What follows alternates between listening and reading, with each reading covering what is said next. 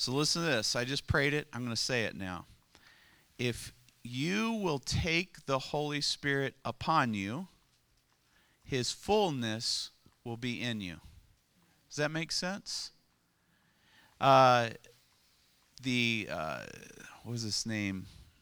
Cornelius. Cornelius the centurion told Jesus, he said, I get it. He said, I have men under my authority, but I myself am under my commanding officer's authority. So if we will come under God's authority via Spirit, His Spirit will fill us. And we will begin to be able to take authority over the things in our lives that are out of control. Does that make sense?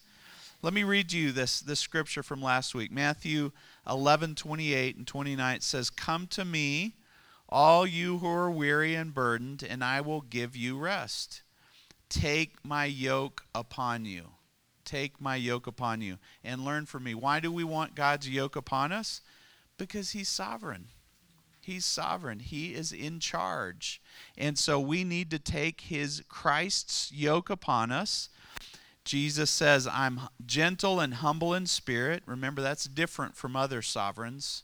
All right? There's no other sovereign that would say, I'm gentle and humble in heart.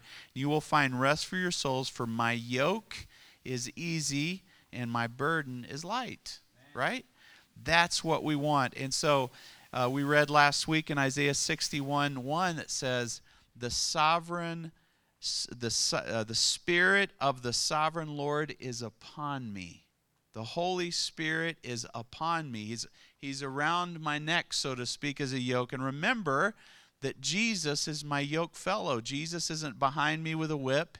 He is right there beside me carrying the yoke, and that's why his yoke is easy and his burden is light, because I take my yoke upon me as Jesus has taken my yoke upon him. And that yoke that binds us together is the Holy Spirit. The Holy Spirit. And that's why uh, in, in 1 Corinthians 6 17, we read last week, but whoever is united with Christ is one with him in spirit. We come under the same yoke with Jesus. That means we're united together through the Holy Spirit. You know what I was remember last week we said focus on the yoke and all week long I was focusing on the yoke.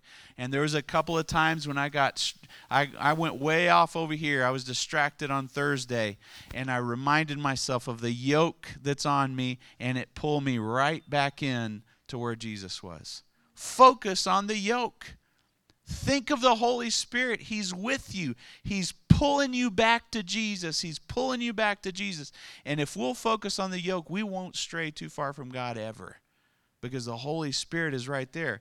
Now, the, the neat thing about the Holy Spirit, He's not going to let you go off on some crazy tangent. There's people who are real spiritual. You know what I mean? They always seem to know where the Holy Spirit is moving. And I'm not criticizing them, but sometimes hyper spiritual people get way off the track because they're not really focused on the yoke.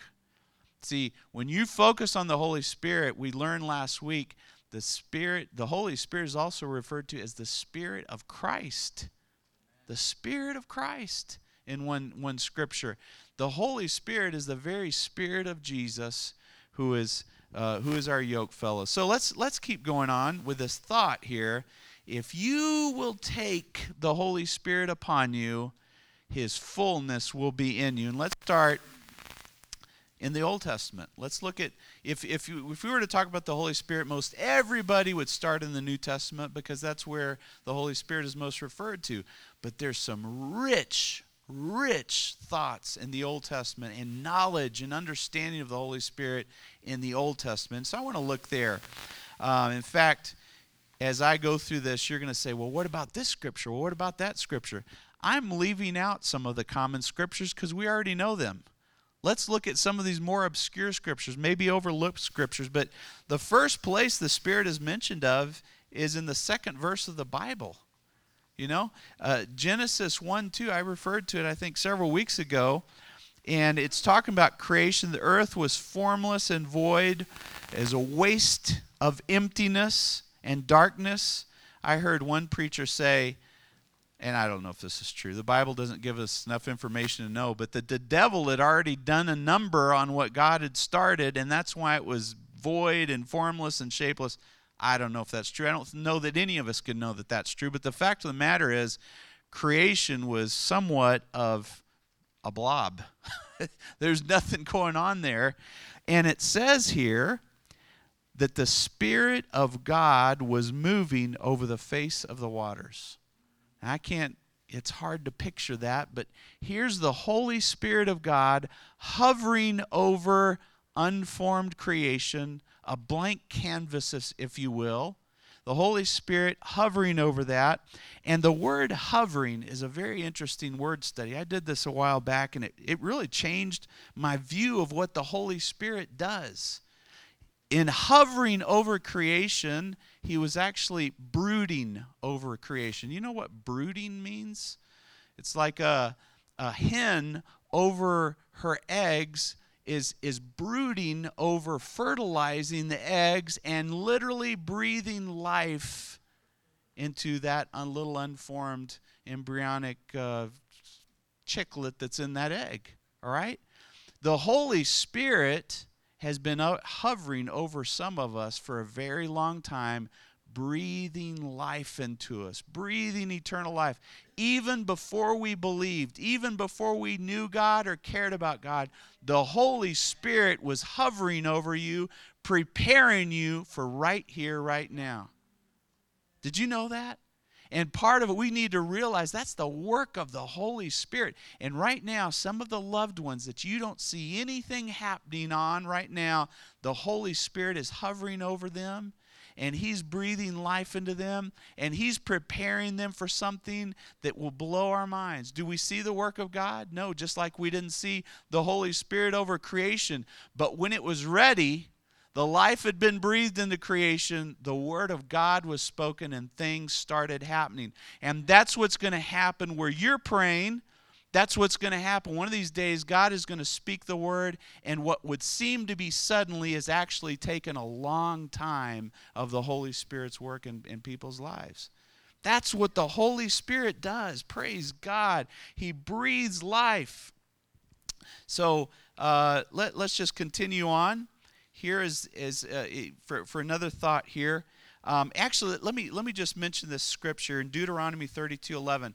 We read this last week with a different context, but I want to read it again this week because it, it puts into perspective what the Holy Spirit does and is doing right now. As an eagle stirs up its nest and hovers over its young, spreading its wings, taking them up or carrying them, carrying them on its wings. There's the Holy Spirit viewed as an eagle. I like that more than a hen, right? A hen could get kicked in the head and knocked off, but you know what? An eagle is a little bit stronger, it's a little bit higher, it's a little bit safer. The Holy Spirit is hovering over us, just as it's described here.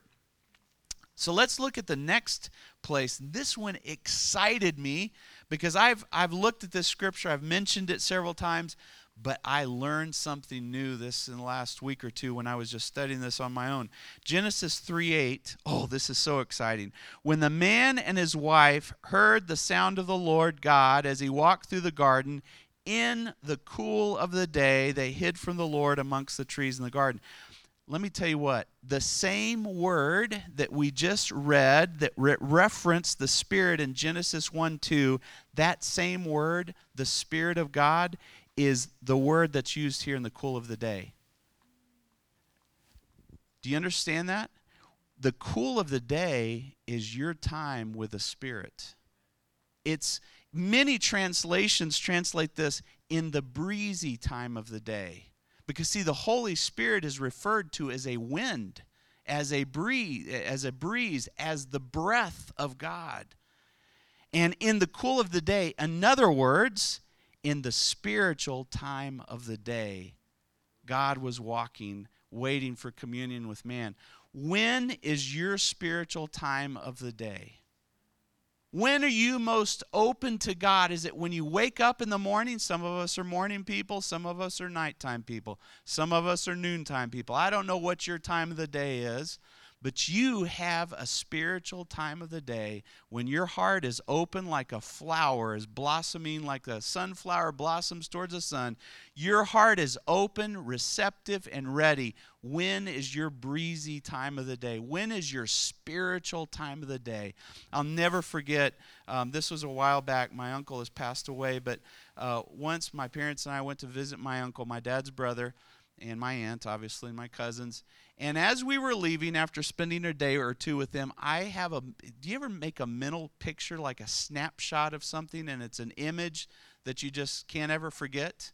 I, I have that that mental image as I was walking. We were walking out of their house. I saw my uncle, who's been an evangelist, a pastor, a man of God.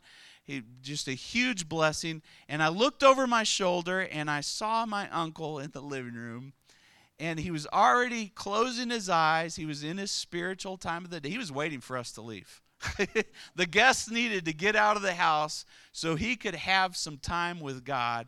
And he was already just kind of closing his eyes. The look on his face of just happy anticipation, peacefulness, as he was entering into a spiritual time of the day with the Lord. Do you give time? For that spiritual time with God, that walk with God, when you're open, you're receptive, you love God, let me tell you what, if you will take God's Spirit upon you, His fullness will fill you during those times. Absolutely rich, rich times with the Lord. John 3 8, speaking of, speaking of the wind, the breezy time of the day, there are so many scriptures that refer or reference the Holy Spirit as the wind or the breath of God. And I'm going to share just one of them with you. It is in the New Testament. And it says, The wind blows. This is John 3 8. It says, The wind blows wherever it pleases. The Spirit of God blows sovereignly wherever He pleases.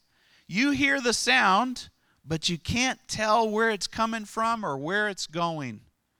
So it is with everyone born of the Spirit. Let me tell you what, when God starts carrying you, the Spirit of God, you let God, the Spirit of God come upon you, He's going to start taking you places that you would have never dreamed of.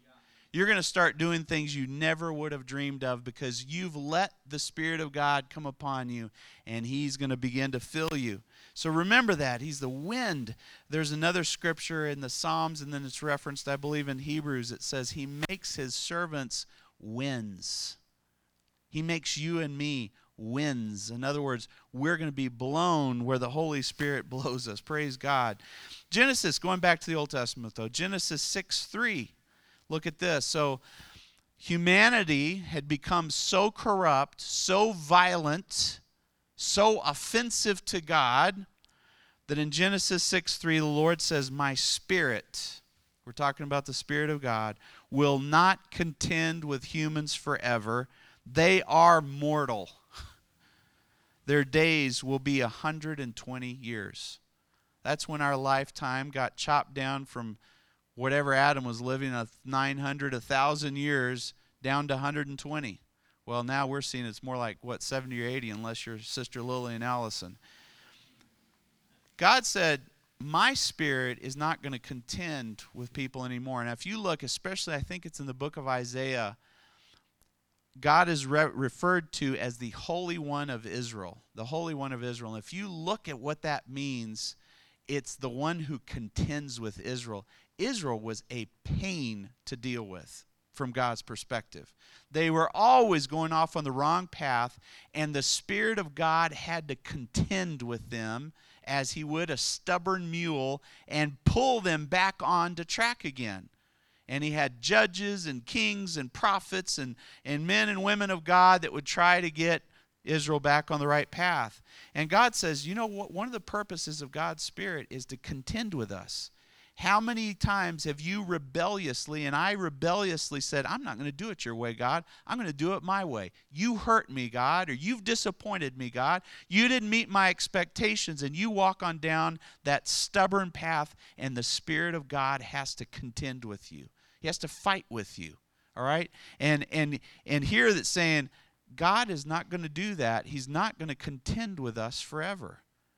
You and I, we have a short period of eternal of, of uh, opportunity to make an eternal decision, and God is not going to contend with us forever. One day, the Bible says, uh, once it's appointed man for one for a man once to die, and then the judgment. He's not going to contend with us forever. Let the Holy Spirit cooperate with the Holy Spirit. Listen to the Holy Spirit. Obey the Spirit. And don't let Him contend with you. Cooperate with Him. But another verse in the Old Testament that refers to the Spirit of God in Exodus 14 21.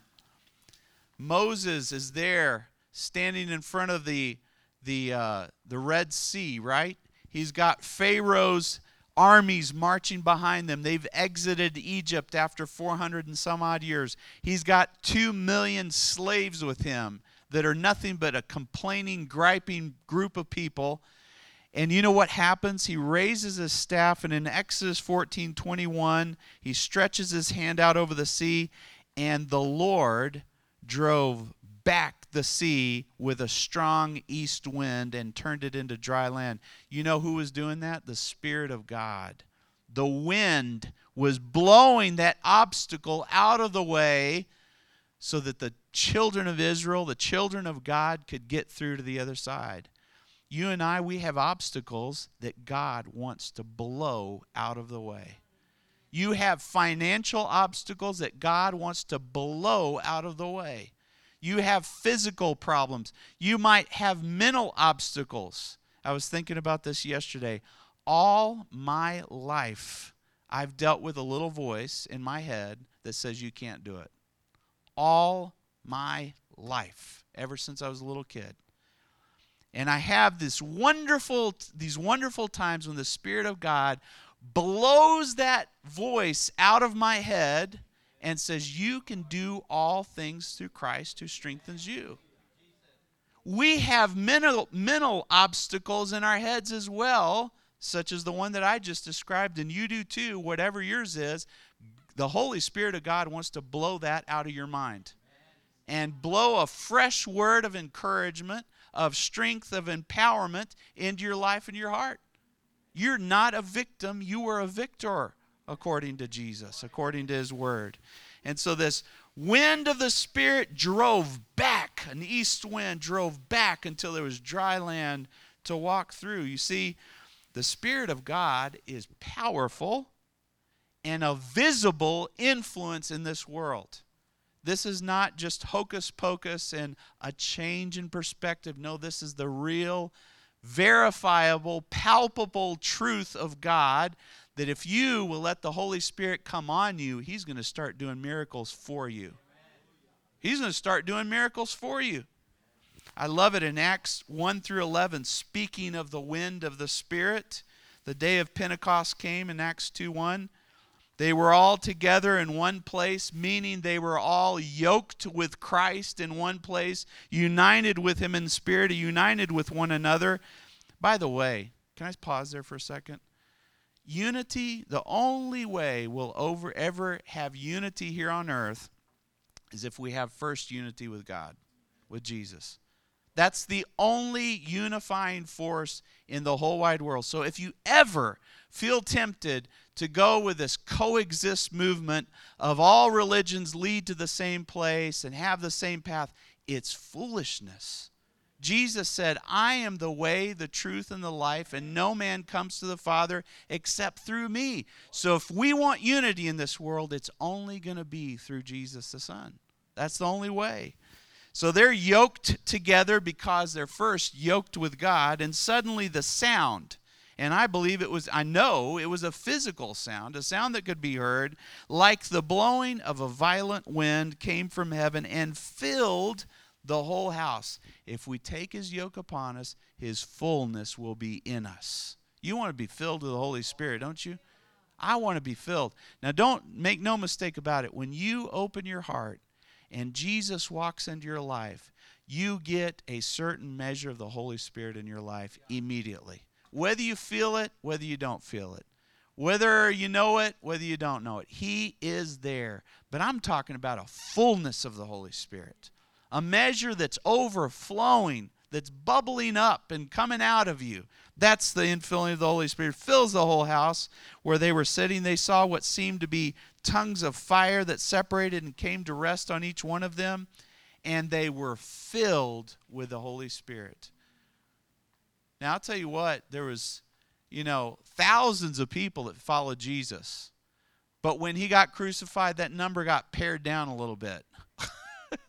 and actually got pared down before that. At one point, he felt like he, he was getting, he had too many followers and not enough adherents, not enough people who were literally latching on to what he was saying. So he says, You know what? If you don't eat my flesh and drink my blood, you have no part in me. Hey, that was some tough to, you know, anybody that says that, he lost much of his following. In fact, at that point, I believe all that was left were his 12 disciples.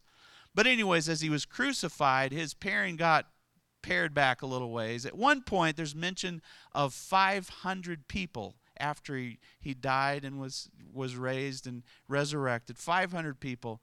But it looks like that number got pared down to 120 that were sitting there and saying, I'm waiting for God. I'm going to hold on for God. And you know, I want to ask you are you one of the few that's going to wait around for God until His sovereignty comes on you and fills you? It's worth the wait. It is worth the wait. Amen? And so um, they heard the sound, they're filled with, with the Spirit of God, and then strangers uh, people from all over the world were there in Jerusalem at the day of Pentecost, and they hear these men and women declaring the wonders of God in their own languages. What happens when the Holy Spirit comes on you? Miracles start happening. Crazy, amazing stuff starts happening. And it, but it's not going to happen unless the Holy Spirit fills us. Do I believe in speaking in tongues? Of course, I believe in speaking in tongues. The Bible talks about it. It says it's for you and for your children and for all of those who are far off. Of course, I believe in in filling of the Holy Spirit. Is it weird? Is it uh, unusual? You know what? Nothing from God is weird. All right? Nothing from God is out of control or crazy. If it's from God, it's good and I want it.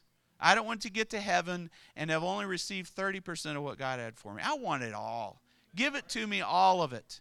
Now, do I believe people in barking and rolling around on the floor of the church? No. There's got to be order and sanity to what goes on in God's in God's church in the body of Christ. So we're not going to allow craziness, but we are going to allow the Spirit, the Holy Spirit of God.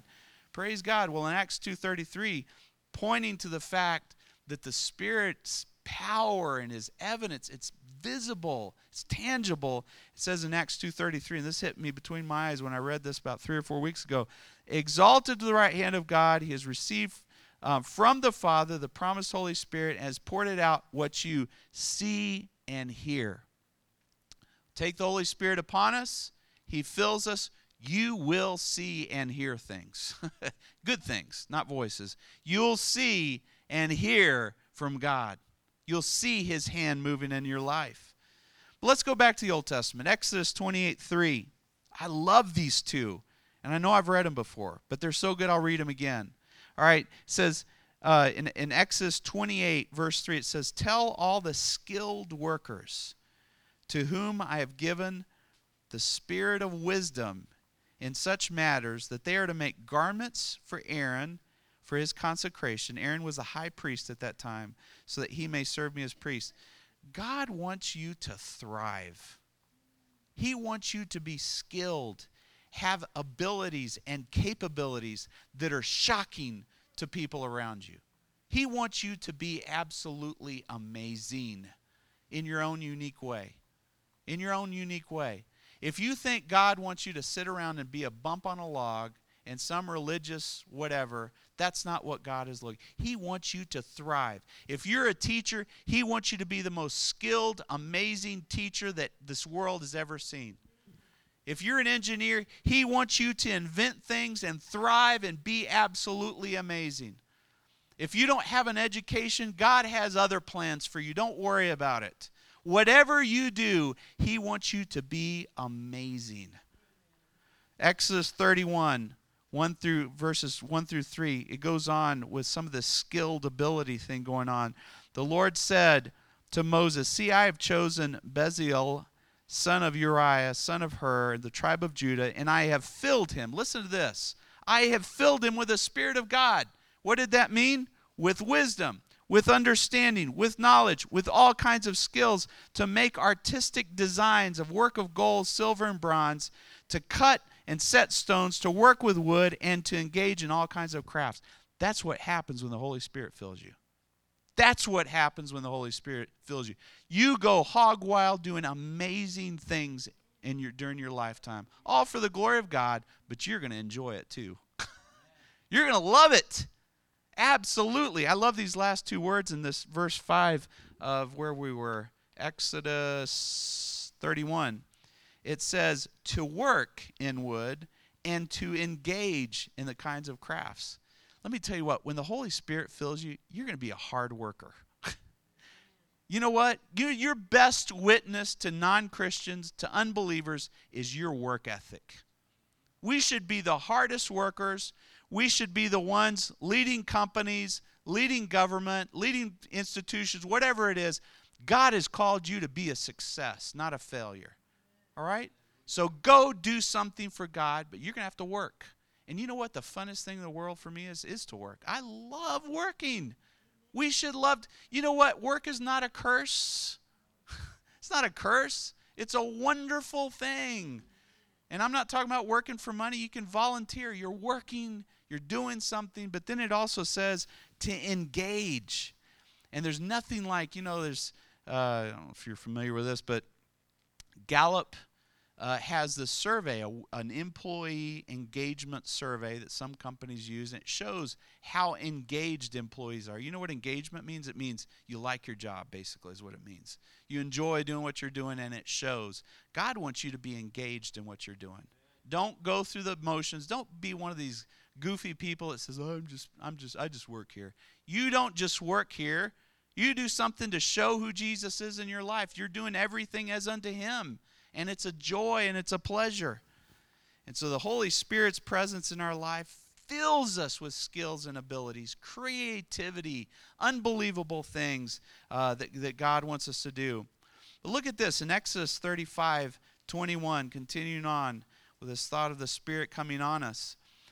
Everyone who was willing, whose heart moved them, came and brought an offering to the Lord for the work of the tent of meeting. So they were they were building, not building, they were they were making a sanctuary for the Lord there in the desert. They were vagabonds in the desert. And God said, Build me a tent of meeting, a sanctuary.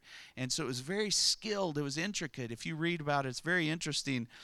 But it says here that there were willing people whose hearts moved them to give money towards the building of, of this tent. Let me tell you what, when the Holy Spirit starts prompting you, you're going to want to do, you're going to want to volunteer, you want to give. If you have money, you want to give it. If you have time and emotions and effort, you want to give towards that. You're willing. See, it's like a, it, you can either be a rock or you can be a feather. Dumb example. I just came up with just off the top of my head just now. Oh, the wind is not going to be able to move a rock very well. But if you will lighten up a little bit and say, I'm willing to go and do whatever God wants me to do, the wind is going to catch that feather and move it. Your heart needs to be light so it can be moved by the Spirit of God, by the breeze of God, by the wind of God. So if you have an urge to give somebody in need something, do it. That's the Spirit of God moving in you. And if all you have is $1 or 50 cents, give the $1 or 50 cents. Because in God's economy, that's worth a million bucks if that's all you have. Does that make sense? You give what you have to give. Be generous with your time, with your money, with whatever. Let God move you, and you will be so fulfilled, so joyful, so happy you want you, you can't even imagine. So we need to be willing. I love this in Psalms 51:12 it says re, David says this, "Restore the joy of your salvation and grant me a willing spirit to sustain me." We should be willing. Don't don't get your schedule so marginalized that there's no room to do something for God. create a little space in your time for what God would have you to do. Create a little bit of, uh, of space in your money. Keep a $20 bill in your pocket or a $1 bill so that as soon as the time is here, I want to give, I want to bless you right here. I want to give this to you right now. Be a blessing. And it's not just about time or money, it can be a word that you speak to somebody that encourages them, that blesses them. Be a blessing. Where are we at? We have a little bit more time. Hey, that's great. All right, so Numbers 11, 17, continuing here in the Old Testament. Um, this, this is something, this requires a little bit of explanation. But it says, I will come down and speak you, with you there. This is God speaking to Moses. I will take some of the power of the Spirit that is on you. there it is, remember? Spirit's on us. And put it on them. and they will share the burden of the people with you so that you will not have to carry it all alone. So here's Moses, one leader, leading two million people who are very difficult to deal with. But Moses has 70 elders, 70 men, capable men. And God says, I'm going to take some of my spirit that's on you and put it on them so that they can help you with the burden of leading and, and taking these people. Let me tell you what, when the Holy Spirit's in you, it's going to rub off on other people around you. Do you get that? The Holy Spirit is on you. Anybody you come into contact with is going to be blessed by you. Anybody. So you you know what? We need to realize that. We need to be aware of that hey, everywhere I go, I'm not being boastful, I'm not being prideful, but everywhere I go, the Spirit of God is going to rub off on somebody around me. Praise God. I'm going to I'm going to smile at somebody. I'm going to throw them a spiritual whatever feather. I'm going to I'm going to throw something to them, Lord, and that the spirit of god is going to bless them. When i'm in you're going to think i'm a little bit kooky but sometimes whenever i'm on traveling for work and i have to sleep in a hotel room as i leave i pray god let your presence stay in this hotel room. Let the next person that stays here let them be blessed. Let them feel the presence of the holy spirit. Amen. Everywhere we go let the spirit just rub off on other people. Numbers 14 this is just incredible. Kind of going back to this concept of willingness. But in Numbers 14 24, God's really basically saying, hey, you 20 you 2 million people are bothering me so much you're so disobedient and so stubborn but there's this one guy in all of you his name's Caleb he has a different spirit and he follows me wholeheartedly and I will bring him into the land he will uh, that, that you will go into and he will go in and his descendants will inherit that land. Look at this. I want to i want to key in on a word. It says i will bring him into the land. Bring him. We talked about this a little bit last week. The spirit carries us. Remember we talked about the hundredth sheep that gets off the path? The shepherd goes picks up the sheep I've seen a little painting before with a sheep, kind of the little legs on this side, the little legs on this side, and the shepherd just carrying the sheep. You know what? We need to be cons- we need to consent to let Jesus carry us. And the Spirit does in fact carry us. The Bible says the Spirit leads us. That word lead in the Greek means to bring to a place or to carry to a place. So when you're being led of the Spirit, you're light enough to just let the Spirit just carry you to where you need to go. Let God carry you. Well, here it says, I will bring Caleb, I will pick Caleb up, and I'm going to bring him right into this land, and he's going to inherit. He and his descendants are going to inherit that land. So remember that about the Spirit of God. He carries you. Just to put it into more of a perspective, um, oh heavens, where did I? Put that? Here it is. I skipped it. That's why. Numbers 11:31. Numbers 11:31 a couple of chapters before the Israelites were complaining. I love this one. The Israelites were complaining that they didn't have enough food. and God says, "You know what? I'm going to give you so much food, you're going to barf it up. you're going to throw it. You're going to have too much meat." He says, "You know what I'm going to do? I'm going to send a wind." There it is again. I'm going to send a wind, and I'm going to drive in quail from the sea, and it's going to be scattered two cubits deep around the camp. And I think that's about hip, hip deep. There's going to be quail upon quail upon quail. And if you've ever tasted quail, quail is probably one of the best meats I've ever had, man. It's if it's you overcook it, it gets a little dry, but it is really, really good. He was gonna he took the Spirit of God, drove in mass provision to the Israelites in the middle of the desert. And God can do that for you. God can do that for you. If you're lacking something, just pray, Holy Spirit of God, blow in the provision for me. Blow in the provision. Now, Pastor Cho, who I just obviously uh, have a great deal of admiration for, the pastor of the largest church in the world there in Seoul, South Korea, when he was a little, had a little church, the Lord promised him, I'm going to I'm going to give you a big church. And I don't know exactly how the story goes, but he said, How, God? He's, and God directed him back to the scripture. He says, I'm going to blow people into your church. and sure enough, that's exactly what God did. God, no one can withstand God. Nothing can get into God's in God's way. God can do anything. So let me finish up with this thought here from Genesis 41, 38. And it's about Joseph. Do you remember the story of Joseph? The guy that had a coat of many colors. His brothers were jealous of him, so they sold him into slavery. He goes into Egypt. And let, let me tell you what. Finally, when he's about 30 years old, he gets his break. How many of you need a break in life? Anybody need a break? All right, he got his break in life. He goes straight out of prison into being the second in charge of all of Egypt, then the empire of Egypt, the, probably the most powerful nation in that part of the world. He goes into being a slave, excuse me, a prisoner, into being second in charge of, of that empire.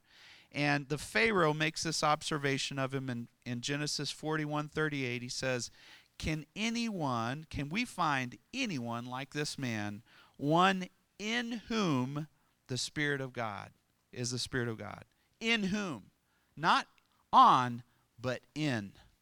Now, how did Joseph get to the place of having this fullness of the Holy Spirit in him, giving him such divine ability and capability? Well, when Joseph was sold into slavery by his brothers, he kept the Holy Spirit on him. The sovereignty of God. He could have taken the yoke of bitterness and anger and resentment and, and revenge, but he said, No, I'm going to keep the yoke of the Spirit on me. Then he went on and he became the servant of a foreign master. Can you imagine? Joseph didn't even understand what his, his master was telling him to do when he first started out. He had to learn a language on the fly in horrible circumstances. He didn't get down and, oh, poor me. Pity party. I can't do it. It's too hard. No one loves me. He didn't take that yoke. He kept he kept the yoke of the spirit of God on him. He went ahead and learned the language. He went ahead and dealt with what he had to deal with. Do you have problems? Sure, you do. We all do. Are you going to feel sorry for yourself? Don't take that yoke. Take the yoke of the Spirit upon you. If something bad has happened to you in your past, don't take that yoke. Take the yoke of the Spirit upon you. All right? We go on and we see that finally he's promoted in his master's house. He becomes in charge of every affair of his master, who is a, a high ranking person there in Egypt. But you know what? He's falsely accused of sexual misconduct, all right? And he gets thrown into prison. Does he get discouraged? No, he keeps the yoke of the Spirit upon him. He keeps the Spirit on him when he's forgotten in prison, he keeps the Spirit upon him, the Spirit of the sovereign Lord upon him. And finally, when it comes time, every time that was happening, he got a little bit more of the Spirit in him, a little bit more of the Spirit in him. He was filling up, he was filling up, he was filling up, so that when it came time to do something great for God, he was full of the Spirit. And the Pharaoh said, I see the Spirit in you, not just on you. How many of us are really letting the Spirit of God rest on us and take charge of our lives? How many of us? I don't want to, I don't want you to raise your hand. I want you to think about it because I struggle with it. I want to take charge and control and do my own thing. But you know what? God wants to take charge of your life. And if you will, at every stage of your life, continue to have the yoke of Christ upon you, you will be filled with the Holy Spirit. You'll be filled. God will fill you up. Want to end with this this one scripture that I had. Uh, uh, Willie May thankfully was texted out to everybody. It's in Isaiah 59 21. It says, As for me, this is my covenant with them, says the Lord. My spirit who is on you will never depart from you. Will never depart from you. And I should have told you the story first. I was walking and praying this week, and just this thought came to me. And you got to be careful with these thoughts. This thought came to me what if the Holy Spirit was ever taken away from me? and it is a terrifying thought. What if the Holy Spirit's ever taken away from me? I walked a few more steps down the neighborhood that I live in, and I thought, what if the Word of God wasn't in my mind and in my heart? So that it wasn't rich. When I read the Bible, it was just print, and it didn't mean anything to me. I got a little scareder, a little bit more fearful. Then, of course, as I walked a little longer, I felt the Lord tell me, Don't worry, Steve. I'm never going to take my spirit from you. I'm never going to take my word from you. And as if that wasn't enough, that night I laid down and I just happened to pull up this random scripture, and it was this one Isaiah 59 21. It said, My spirit who is on you will never depart from you. God is so incredible. He's so amazing. And and the verse goes on it says, "My words that I put in your mouth will always be on your lips." it was like he was talking directly to me. And he thought, "You know what? That's not I'm going to go even farther. They'll always be on your children's lips and their descendants from this time forevermore," says the Lord. I'm telling you, man, let the Holy Spirit come upon you. Let the Holy Spirit come upon you. And if you do, He will fill you. He will fill you. Let's pray.